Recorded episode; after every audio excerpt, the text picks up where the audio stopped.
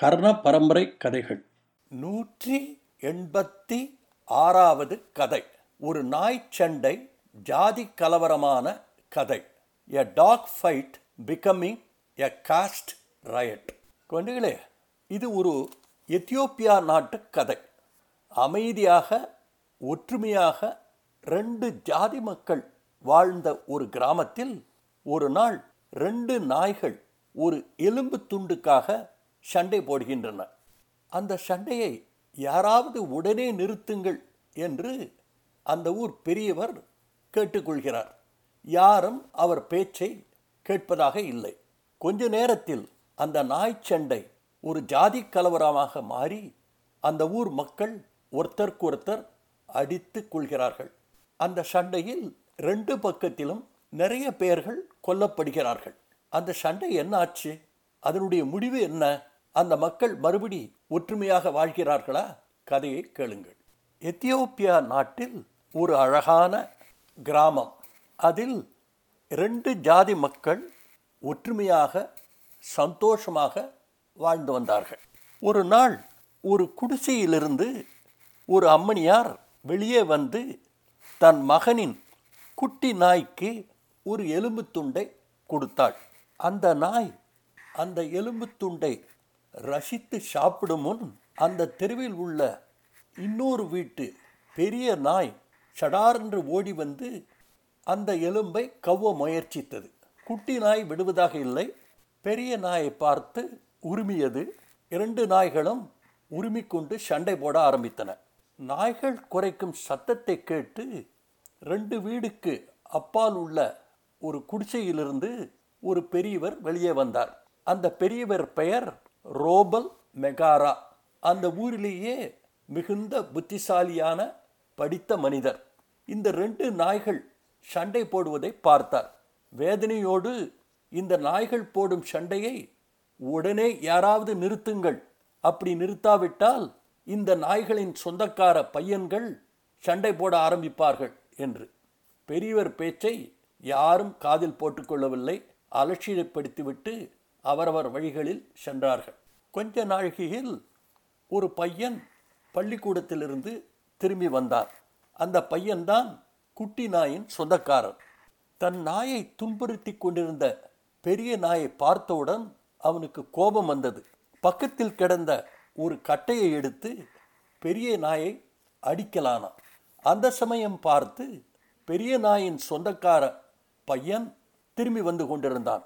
தன்னுடைய நாயை ஒரு பையன் அடிப்பதை பார்த்தவுடன் ஓடி வந்து ஏய் நிறுத்து என்ன காரியம் செய்கிறாய்? அது என்னுடைய நாய் என்று அவனை அடித்தான். அவன் திருப்பி அவனை அடித்தான்.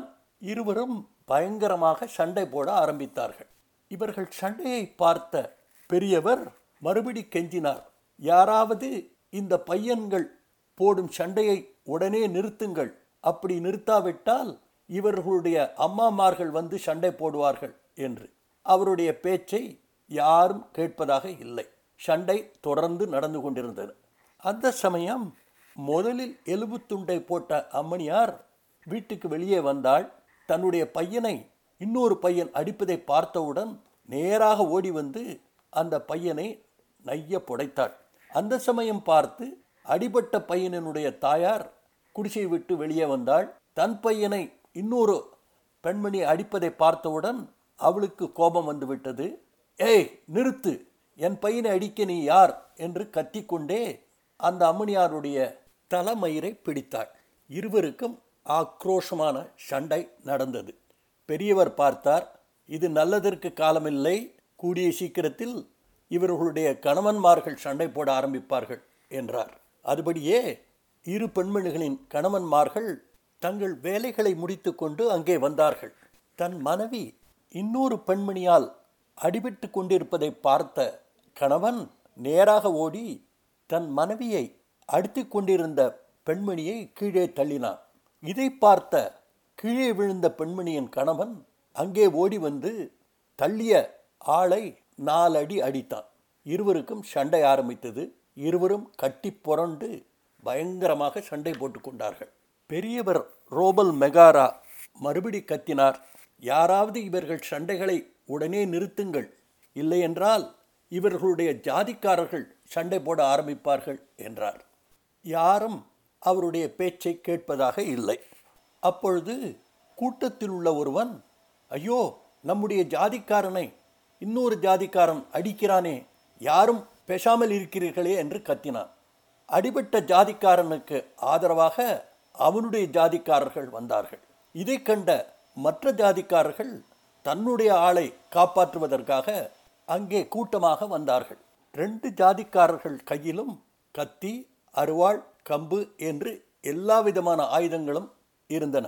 அந்த இருவரும் எதற்காக சண்டை போடுகிறார்கள் என்பதை கேட்க முயற்சிக்காமல் ரெண்டு ஜாதிக்காரர்களும் தங்களுக்குள் சண்டை போட ஆரம்பித்தார்கள். பயங்கரமான சண்டை அடி தடி குத்து உதை கத்திவெட்டு என்று இரண்டு ஜாதிக்காரர்களும் ஒருவரை ஒருவர் பயங்கரமாக தாக்கிக் கொண்டார்கள். முடிவு பதினாறு பேர் உயிரிழந்தனர். ஒரு ஜாதிக்கு எட்டு என்ற கணக்கில். திடீரென்று ஆரம்பித்த அவர்களுடைய யுத்தம் அதே மாதிரி திடீரென்று நின்றது. இறந்து கிடந்த உடல்களை பார்த்த ரெண்டு ஜாதிக்காரர்களும் இப்படியே அசையாமல் அமைதியாக நின்றார்கள். சுற்றுமுற்றும் நடந்திருந்த அவலத்தை பார்த்து அவர்கள் வெட்கப்பட்டார்கள் வருத்தப்பட்டார்கள். எவ்வளவு கேவலமான காரியத்தை செய்திருக்கிறோம் என்று வருந்தினார்கள். தங்களுக்குள்ளே பேசிக்கொண்டார்கள் நாம் இப்பொழுது என்ன செய்வது? தேவையில்லாமல் இந்த யுத்தத்தை ஆரம்பித்து விட்டோம். இதை எப்படி நிறுத்துவது என்று. அப்பொழுது அங்கே இருந்த ரோபல் மெகாரா சொன்னார் உங்கள் ஜாதியில் உள்ள பெரியவர்களிடம் போய் என்ன செய்ய வேண்டும் என்பதை பற்றி கேளுங்கள். அவர்கள் சட்டத்திற்கு உட்பட்டு அதற்கான சரியான யோஜனைகளை உங்களுக்கு சொல்வார்கள் என்றார். ரெண்டு ஜாதிக்காரர்களும் தங்கள் ஜாதியில் உள்ள பெரியவர்களிடம் சென்று யோசனை கேட்டார்கள்.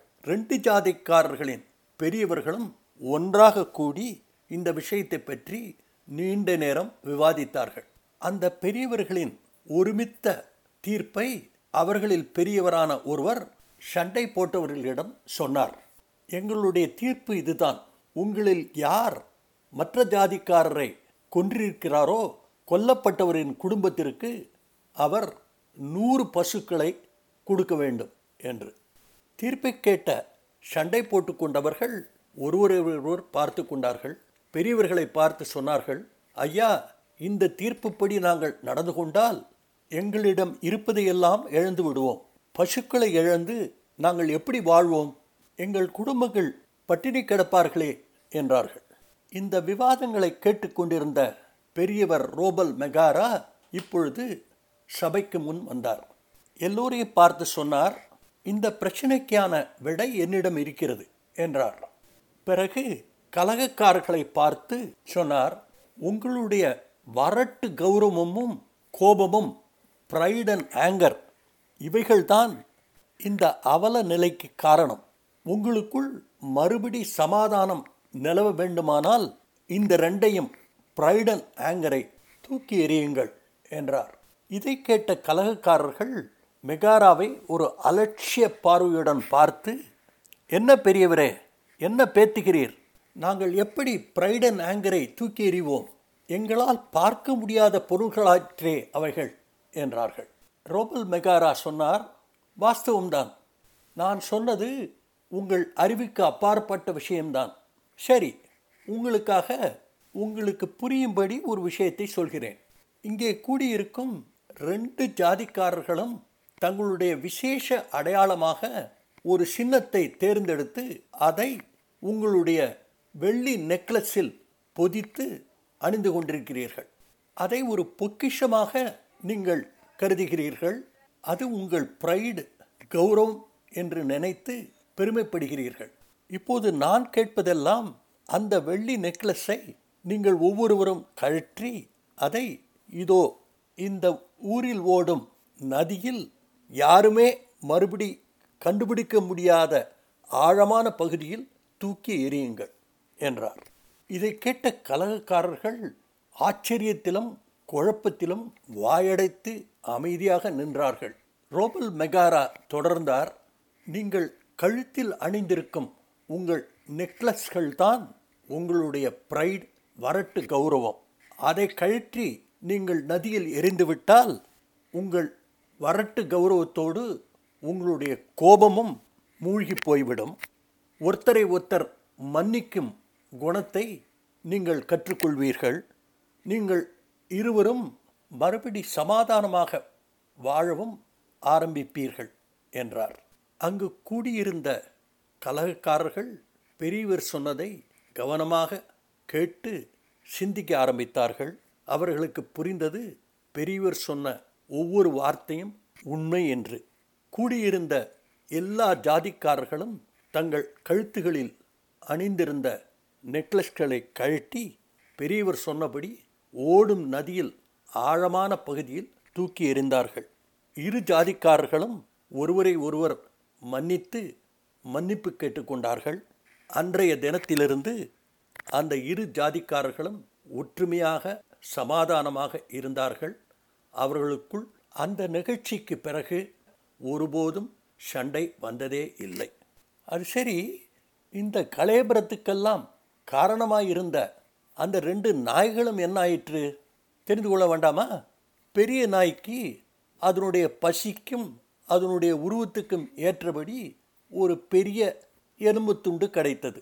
அது கிடைத்தவுடன் அது சின்ன நாயின் எலும்புக்கு ஆசைப்படாமல் அங்கிருந்து கிளம்பியது.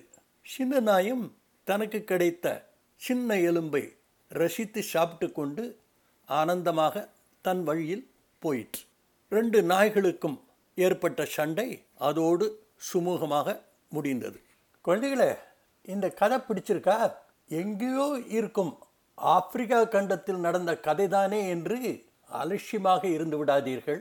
இந்த கதையில் நடக்கும் சம்பவம் உங்கள் நாட்டிலும் உங்கள் ஊரிலும் நடந்திருக்கின்றன நடந்து கொண்டே இருக்கின்றன. எல்லா மத குருமார்களும் சொல்வதெல்லாம் ஒரே ஒரு விஷயம்தான்.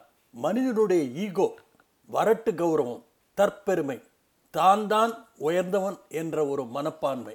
இவைகள்தான் எல்லா அழிவுகளுக்கும் காரணம். அந்த ஈகோவை யாராவது உரசி பார்த்தால் முதலில் வருவது கோபம். கோபம் வந்தால் கண்ணை மறைத்துவிடும்.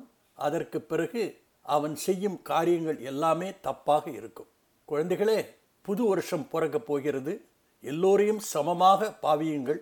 புது வருஷத்தில் வரட்டு கௌரவம் பார்க்க மாட்டேன் கோபப்பட மாட்டேன் என்று உறுதி எடுத்துக்கொள்ளுங்கள் இந்த கதையை பற்றி நீங்கள் என்ன நினைக்கிறீர்கள் என்பதை Aingaran twenty twenty at Gmail dot காமுக்கு எழுதுங்கள்.